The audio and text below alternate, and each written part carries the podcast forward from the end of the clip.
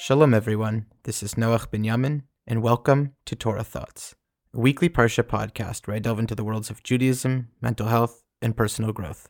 Torah Thoughts of the Week. Let it shine. A happy Hanukkah, starting this Sunday evening. Hopefully, one filled with love and light, warmth and radiance, closeness and love. In this week's Parsha, Joseph is sold as a slave and lands in Egypt. Yosef hurad mitzrayma, and Yosef went down into Egypt. He was placed in the home of Potiphar, courtyard of Pharaoh, and does very well, becoming an ish matzliach, a successful person. Potiphar saw that Hashem was with Yosef, ki Hashem ito, and that God gave success to Joseph in all that he did. In this moment, this snapshot of time, Joseph becomes in charge of Potiphar's household, and the birkas Hashem, the blessing of God, is everywhere.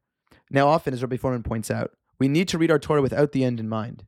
So hard for us to do when we read these stories. Of course, we see patterns in the Torah texts across stories, patterns beyond this moment, connected to this moment.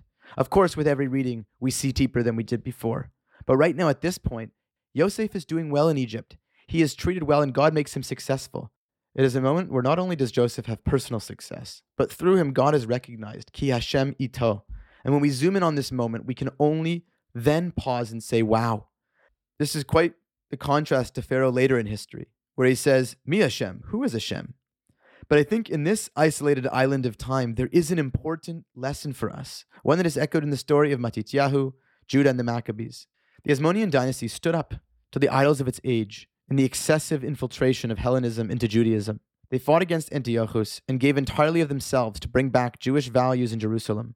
They cleaned the temple and rededicated it, lighting the menorah in the oil meant for one day lasted eight, as we all know. The Hasmonean dynasty have frozen a moment of light for all time for all of us. They represent what it means to stand up for our wisdom, the sacredness of our mission. We light the candles for eight days. Elu lehodos ulehalel shimcha hagadol. To, as we say in our prayers, thank and praise His great name. And we do this publicly at the entrance of our homes, al pische habatim, to show and reveal leharos ulegalos, a moment of incredible, genuine Jewish pride. And yet the history, as we know, is not pretty. The Hasmonean dynasty suffers from eventual corruption of power, the desecration of the temple, and a forgetfulness of the Jewish mission, being lost in Hellenism with no trace back to the light. But in one moment, there was a light, and we hold dear to that. I think one takeaway from this is that it reminds us that the work we do in this world matters. The light of our souls, which shine, with God's help, till 120 are valuable in and of themselves, regardless of what comes after. We, of course, hope the light we shine leads to more brightness and greater continuity from work we start. But regardless, we matter now, in this moment, this time, this place, this hour, this second. God's light emanated on Yosef in that one nanosecond in Potiphar's home before he was framed by Potiphar's wife was a moment forever about what it means to be a Kiddush Hashem in the Jewish world, and like Hanukkah, to shine a light for the world to see. Rabbi Sacks Etzel always thought in deep time like this. Like Chazal, he saw that Hanukkah is about, quote, the menorah of Jewish values burning throughout the centuries in an everlasting light.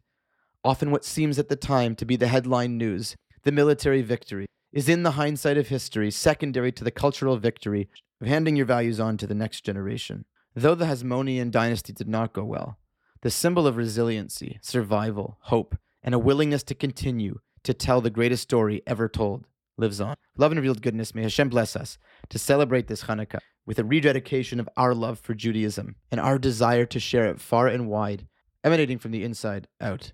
Shabbat Shalom and Chanukah Sameach. Love Noach Binyamin. Music and theme song written and performed by Yaakov Vashilevich. Produced by Eitan Katz.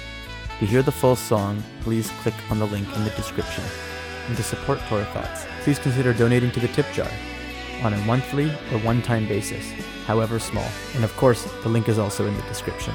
Please give us a five star review wherever you get your podcast.